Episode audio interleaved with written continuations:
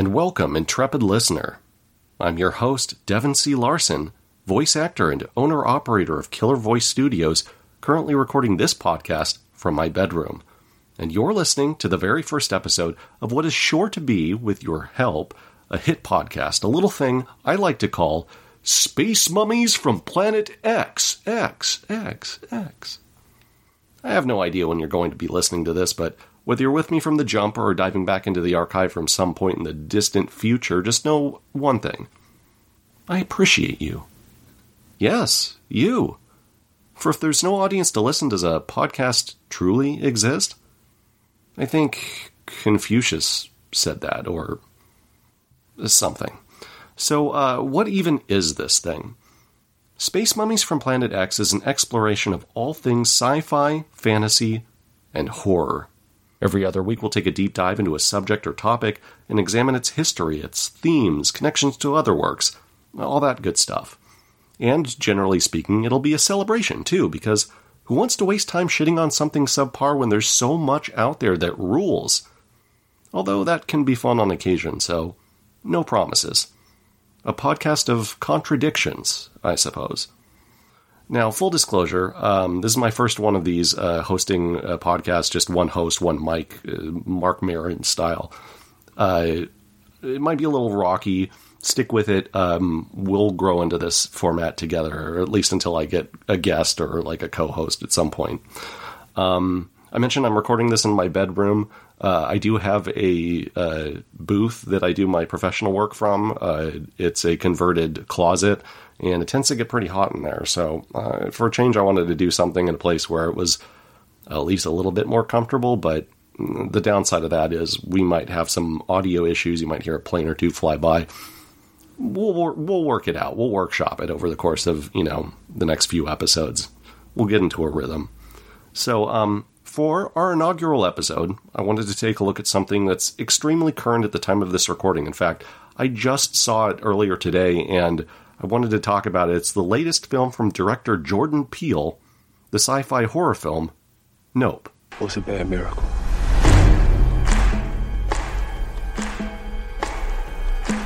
They got a word for that. Now, we'll get to Nope in a second. Um, I'm gonna try my very best not to like get into the plot too much. Uh, I'll sort of talk around it because it's very new, um, and you really should go see it. But I kind of wanted to work up to it by talking about first um, Peele's background, and then some of his other works, and and exploring the themes and that sort of thing. So, um, first, a little background on Jordan Peele. Jordan Haworth Peele was born February 21st, 1979, in New York was raised in Manhattan's Upper West Side and, from an early age, seemed to be interested in performing in movies. He graduated high school in 1997 and enrolled at Sarah Lawrence College for, wait for it, puppetry. Yeah. He told a Time magazine reporter in 2018 that he was obsessed with puppets and felt that puppetry was something he didn't feel he could fail at. And that lasted about as long as his first class on comedy when he got bit by the comedy bug and then first joined a comedy troupe and left school to pursue comedy full time, and the rest was history. Uh, he formed an act with classmate Rebecca Drysdale called Two White Guys, and then became a member of the improv theater Boom Chicago out of Amsterdam and regularly performed at Second City Chicago. Now, it was during a comedy swap with Second City in 2002 that Peele met frequent collaborator Keegan Michael Key. The following year, in 2003, the two became regulars on the sketch show Mad TV. Peele remained on that show for five seasons through 2008. Later, in 2012, the two performers reunited to create and star in a little sketch show you might have heard of called Key and Peele, which ran through 2015 through, for five seasons. It was hugely popular, won a Peabody Award in 2013 for its satire and commentary on race, and in the final season, an Emmy. Now, I'm a big fan of Peele's comedy, specifically in Key and Peele, which was where I first encountered him. Um, I feel that all the accolades that it received were more than well deserved, as the show probed the absurdity of what African Americans experience navigating everyday life. It wasn't a show that was trying to be preachy, it just used that subject matter as a starting point and did what every great sketch show does. It heightened contradictions to the absolute limit of absurdity as hilarity ensues. Now, I feel at this point I should uh, insert a disclaimer. I am very white. I am maybe not the best uh, person to talk about uh, uh Jordan Peele's um, uh, commentary and use of race in his in his works, but uh, I'm still a fan, and I'm what you got, so I'm going to do my best. But I wanted to throw that out there, like I'm maybe an imperfect uh, spokesperson for all of this. That said, I can't speak highly enough of his uh, his comedy. So funny. Um, Key Peele, I remember there's just so many sketch like uh, bits that were instant classics. Um, I'm thinking of he had one. They had one where uh, they were talking about just how bizarre the names were for NFL players when they were introduced. Um, they, I mean, like Peele's impression of Obama and um, Keel's uh, Key's uh, like ang- anger translator. Like, I mean, it just it was something different. It it, it, it evoked uh, in some ways um, uh, Dave Chappelle, uh, the Chappelle Show, but um, I, I think it went beyond. Like, it was just really clever, really funny. Now, in 2014, uh, before the end of uh, their sketch show, um, the two appear- appeared in the FX show Fargo as a pair of FBI agents. Um, then, in 2016, Peele co wrote the film Keanu and reunited, uh, take a drink if you're playing along at home, alongside Keegan Michael Key as a pair of cousins trying to retrieve a stolen kitten from a drug kingpin. Now, this one I haven't seen, um, everything I've read is uh, pretty positive, got decent reviews. This all brings us to uh, the first of his films that I want to discuss um, Get Out. Uh, this film came out in 2017. Peele wrote and directed it uh, and ended up winning an Academy Award for Best Original Screenplay. It stars uh, Daniel Kaluuya as a black man meeting the family of his white girlfriend for the first time and experiencing horrifying racism. Other actors in the cast include Allison Williams, Bradley Whitford, Caleb Landry Jones, Stephen Root, Catherine Keener. It's an all star cast. Now, I assume that you've seen this movie. Uh, it, if you haven't, stop the podcast and go do that. I'm going to just kind of uh, touch on a couple of the general um, plot points without trying to spoil it too much, but I mean, like, I kind of have to go through it in order to talk about the themes later. So, um, briefly, uh, Kaluuya plays Chris, who's accompanying his girlfriend Rose, played by Allison Williams, and um, they're going back to Rose's family uh, estate where there's going to be a gathering, and he's only one of a couple of black people present. The others are basically a groundskeeper and a living maid. And um, during the course of that uh, couple of days, um, there's a large family gathering of affluent, uh, white, uh, ostensibly liberal um, uh, friends of the family. And um, Chris is kind of isolated and there's all these weird comments and suggestions like made about like his physicality and then um, he has like a smoking problem and the mother uh, as a hypnotherapist and kind of like almost against his will puts him under hypnosis. And anyway, the entire thing turns out to be um, uh, a mm, auction where they sell off Chris um, to one of the guests. And um, this is something that they've been doing for a long time.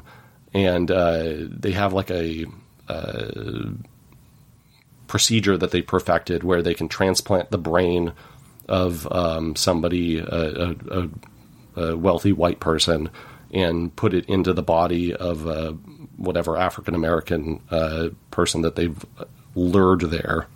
And um, Chris gets caught up in it, uh, ends up uh, outwitting them, um, escaping while kind of taking justifiable revenge on the family, and uh, ends up getting away. So that's that's like the plot basically.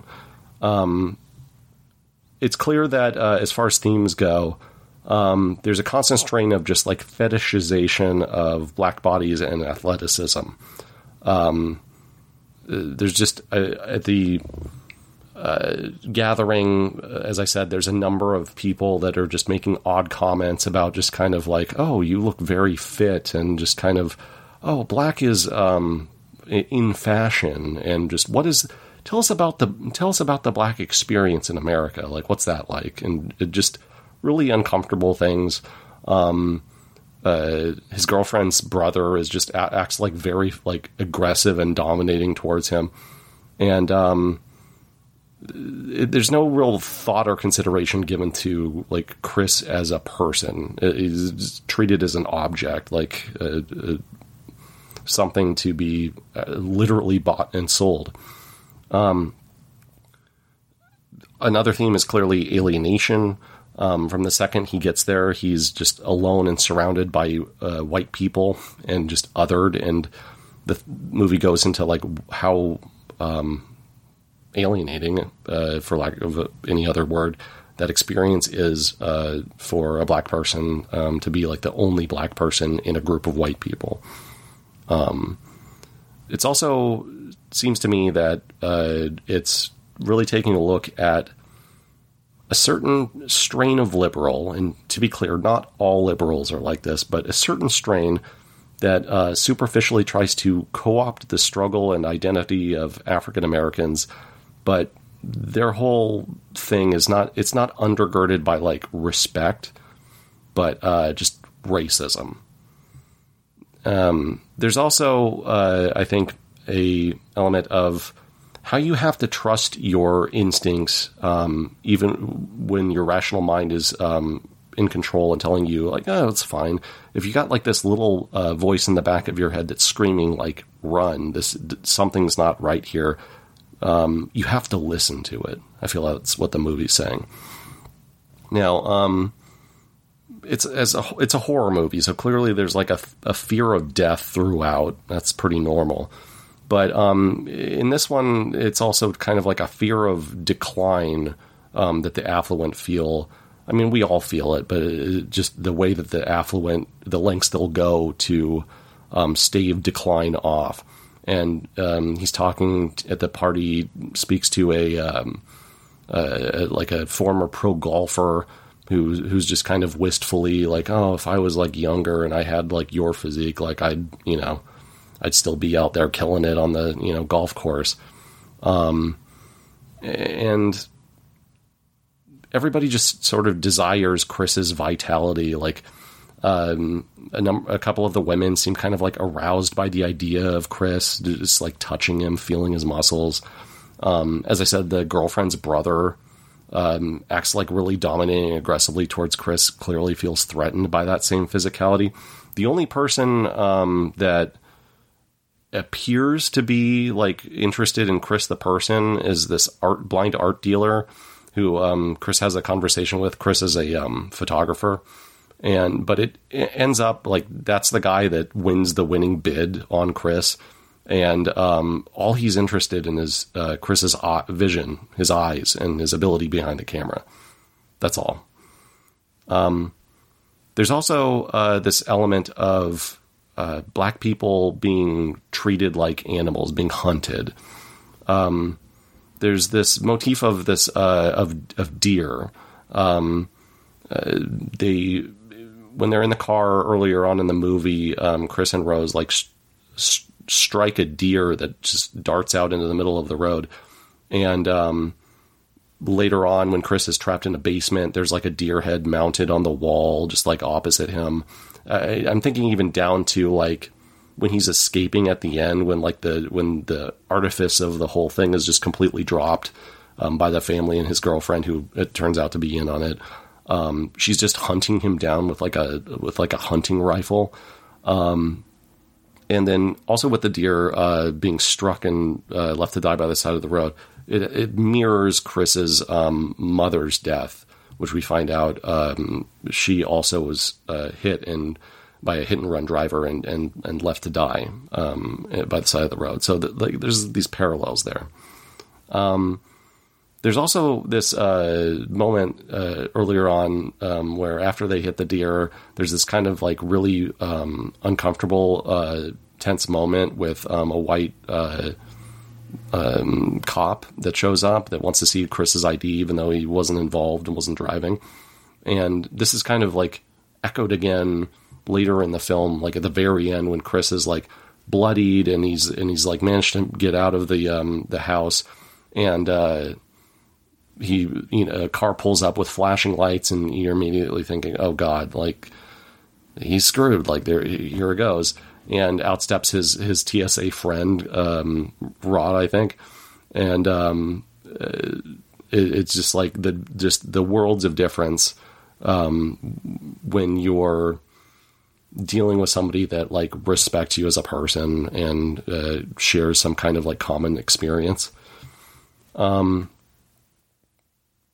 it's a disturbing and uncomfortable film. It feels so insightful into, as I said, the hollowness behind affluent, how affluent white people attempt to relate to black people uh, at times. Um, clearly uh, well received. Um, in addition to winning Best Original Screenplay, it was nominated for Best Picture, and uh, Peele was nominated for Best Director, which, for the sake of trivia, was he's the third person ever to be nominated for those three categories on in their de- debut film, after Warren Beatty and James L. Brooks. Uh, I checked, ninety eight percent still on Rotten Tomatoes. I mean, damn, like you can't you can't beat that. Um, so following the release of his film and, and all the accolades in 2018, uh, Peele announced his intention to retire from acting. Uh, he said that acting for him is nowhere near as fun uh, as directing. He then co created the comedy series The Last OG in 2018, starring Tracy Morgan and Tiffany Haddish, which uh, is about an ex con that returns to his old neighborhood after serving 15 years only to find everything has changed. Again, alienation. Um, he also wrote the YouTube premium comedy series Weird City in 2019. I'm not familiar with either of those really. Um, also in 2019, though, importantly, his second film releases Us. Um, it starred Lupita Nyong'o and Winston Duke uh, as the heads of a middle class family under attack by their doppelgangers. Also stars Elisabeth Moss and Tim Heidecker. Um, again, I don't really. It's not my intention to like um, spoil this movie, but like I'm gonna kind of like sketch out the details of the plot a little bit so that we can then examine some of the themes. So again, if you're interested in seeing us and haven't, I recommend you stop the podcast, go do that, come back. So uh, I'll try to I'll try to be as light a touch um, with spoilers as I can, but I mean it, they're unavoidable in the way that I've structured this. So, um, movies about uh, a woman, Adelaide Wilson, who as a young girl went to the Santa Cruz boardwalk and ended up getting lost in a house of mirrors and running into her double. Years later, as an adult, she and her husband Gabe, accompanied by their two children, are visiting her parents' cabin when they return to the same beach boardwalk from her childhood and it dredges up a whole bunch of negative memories. Adelaide tells her husband Gabe about her experience as a child, and then their son Jason uh, interrupts them to tell them another family is standing in the driveway. Um, the husband unsuccessfully tries to get them to leave, and then the entire family is basically taken hostage by what turn out to be their exact doubles. Um, Adelaide's double, Red, is the only one that can speak, and she tells a story about herself and Adelaide and how the government sometime, somehow like created doubles of people in order to control them. Um, and th- those doubles live underground uh, in just uh, tunnels uh, and abandoned subway systems and so forth, just throughout the entire country, the entire U.S., um, us, U.S. I think that's pretty intentional. Um, and basically, how there's just like one soul kind of split between the two uh, sides of this of people, and um, how they're the the people on the above ground they're tethered to the people living underground, and those people they're living an ugly parallel existence And on this night, they've all come above ground to kill and replace their counterparts in an event they call the untethering. So the Wilsons manage to escape, um, kill their doppelgangers one by one, which their family friends, the Tylers, which is Elisabeth Moss and Tim Heidecker and their two girls, um, they're unable to do. They're immediately killed. Um, the tethered are doing that to everyone all over the country and eventually uh, stand hand in hand to form a Hands Across America human chain from coast to coast. Uh, there's a confrontation between uh, Adelaide and Red um, underground where Adelaide kills her double, and then at the very end, super spoilers. Um, there's a twist. We find out that the Adelaide that we're we're familiar with was in fact the um, doppelganger that switched places with her as a child back in 1986. So a lot going on. Um, this one pretty clearly explores uh, like class and inequality. Um, I think uh, there's an element of this kind of like fear and envy we have for our neighbors. Um, uh, Gabe and Tim Heidecker's character, whose name escapes me, um, they have this kind of like one-upsmanship rivalry. Like they're all very um, well off, um, kind of bougie, and uh, um, Gabe is like trying to kind of keep up with the Joneses, like gets a boat and and all this stuff. And um, I think uh, the doppelgangers, like they look like us because they are us. We just d- disregard them and don't recognize them. And um, it's pretty clearly a commentary on uh, the economically disadvantaged, the um, uh, unhoused that um, populate the, the country, and uh, we're connected to them uh, in a way that we just refuse to recognize. And in this metaphor, literally walk on top of because they live underground. And um, I wonder if, like, maybe the significance of the doppelgangers, in a sense, is they're supposed to remind us of uh, that would be us if we were to fall into poverty and it, maybe it's what scares us and keeps pushing us to earn and having all these pointless luxuries, right? Um, I think the Hands Across America thing, uh, it's like a callback to like a commercial that Adelaide saw when she was a child at the very beginning of the movie. Um, and I think the plan is to make a statement of like unity across the country and just also just be proud and, and above ground and, and in the sun, open in the sunlight. Um, and yeah, so I mean, it's a intense um, movie, shot very well. All his films have beautiful cinematography. Clearly has um, a lot of messages that it's attempting to explore in very metaphoric terms. Um, this one for me, so the explanation uh, about where the doppelgangers come from uh, stretches my suspension of disbelief to the breaking point. Like, I know the explanation isn't necessarily like the part uh, that you're supposed to focus on, but uh, I've stuff like that for me. It has to be consistent within the world of the movie and just the kind of explanation of oh, they're just it's, are doubles created by the government for mind control. I don't know.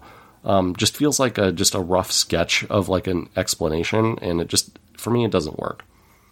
Um, and not to be reductive, but this movie, uh, outside of like sketching out the premise and like the setup at the beginning, it's just a lot of like murder and fear and running and and just kind of like using your individual talents to uh, survive, which to be fair, most horror films fall into that category. Most horror films aren't trying to have a message, but that's one of the things that um, Jordan Peele makes Jordan Peele's work more interesting is that it has depth to it. Um, there is a funny bit, uh, kind of like towards the middle end of the movie, where um, the Wilsons are just uh, inured to the um, the violence of it all. Like they've uh, killed the doppelgangers of their uh, family friends, and they're just like sitting watching TV next to their dead friends' bodies on the floor. Um, it's played for comedy, uh, it, but yeah, I mean, just I, I, it's not a bad movie. Um, it's got a lot going for it. Uh, I appreciate it attempting to uh, grapple with something kind of like larger to say about like how we treat um, people that you know, if not for things being different, that would be us. Um, but it feels like it's it's not as strong for me. Let me put it this way: it's not strong for me as Get Out or um, Nope, which we'll talk about in a second. Apparently, I'm the uh, outlier because film was critically praised. It, I checked; it has a 93% on Rotten Tomatoes, but that's us. Um, so after that, Peele created and narrated the Twilight Zone reboot, um, 2019 to 2020 on CBS All Access. Uh, in 2020, he produced the HBO series uh, Lovecraft Country, which I need to get back uh, into. Like I saw a few episodes, really interesting. Um, the Lovecraft mythos, which I'm sure we'll touch on in later episodes, is um, does not do African Americans justice. It's pretty racist. So, um, kind of uh, putting a twist on that and having like the protagonist um, be African American himself and and kind of a, attempting to approach the mythos through that uh, lens is interesting. Um, in 2021, uh, Peele co-wrote and produced Candyman, uh, which was a spiritual sequel to the 1992 original. The movie suffered some delays and eventually released to positive reviews.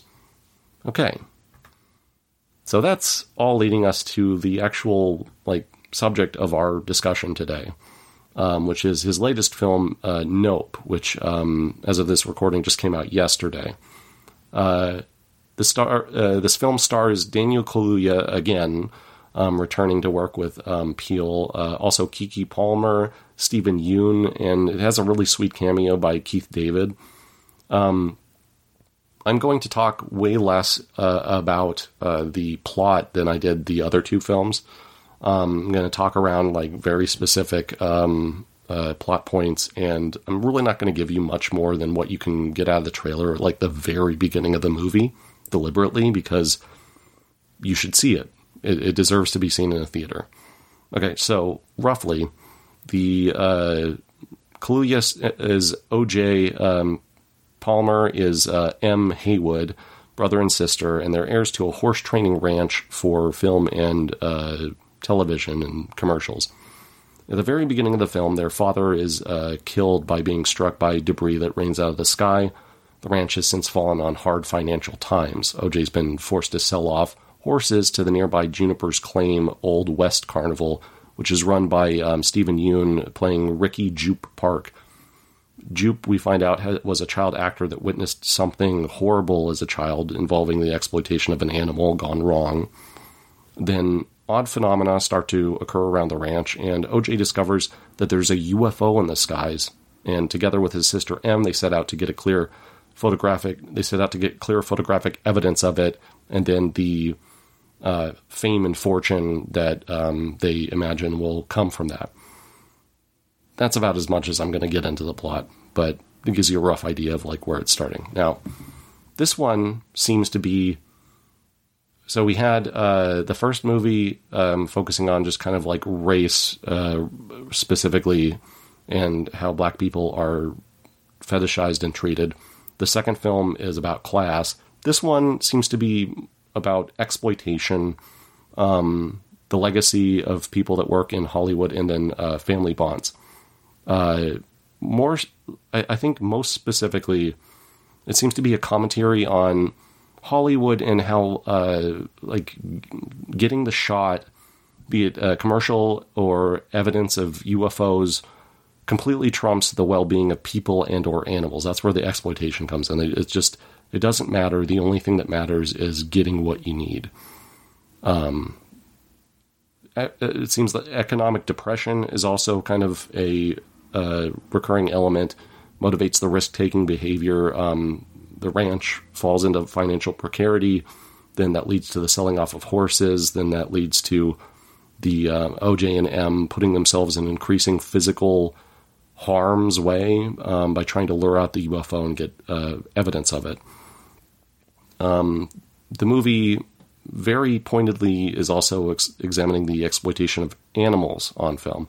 Um, the Haywood Ranch, uh, the OJ um, who runs it, uh, he clearly has like an ethical um, um, approach to uh, how they care for their horses.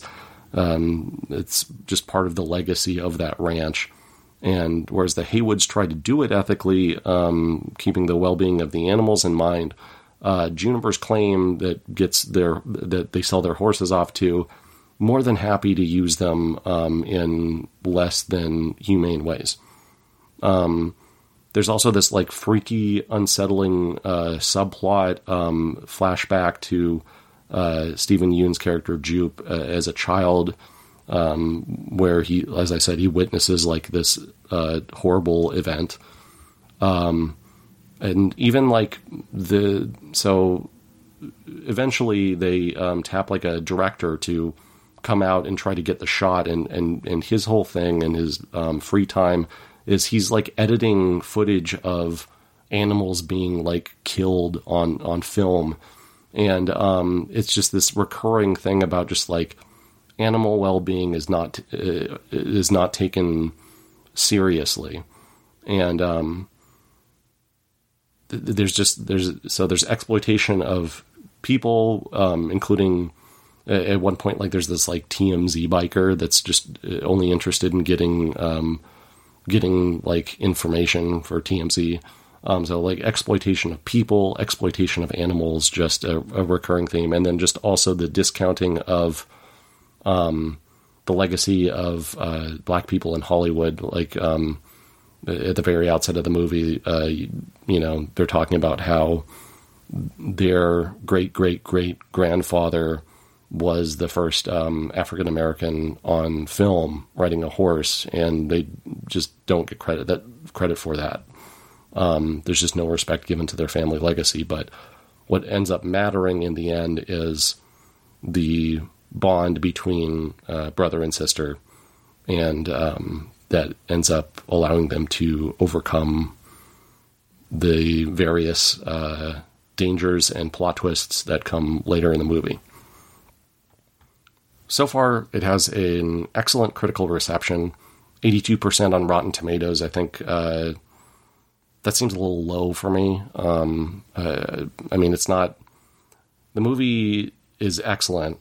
Um, it's not as good as Get Out, but uh, I think 82% seems low. Um, so that's kind of all I can really get into at this point without just completely spoiling Nope for you, which I don't want to do. So um, that's kind of all I can get into. Uh, but you should see this movie in theaters. It's got gorgeous cinematography. Um, comparisons I was reading have been made to this being kind of Peele's like Spielberg turn, trying to kind of do a Close Encounters thing, which uh, I can see that. Um, and given tr- Peele's track record, uh, and I have to stress, I really did just glide through a good bit of it because he's very prolific. Um, it's only a matter of time until he writes and directs and produces his next uh, masterpiece, whatever that is. And wherever he goes from here, I have no doubt it's going to be worth the experience. And when that time comes, count on Space Mummies to be there, giving you the background, dissecting the themes, all of it. Because at the end of the day, I love this stuff. And I know you do too. So, again, thank you. Thanks for listening to this first episode and supporting the show in whatever way you can. Rate and review it on iTunes, tell a friend. Tune in next time.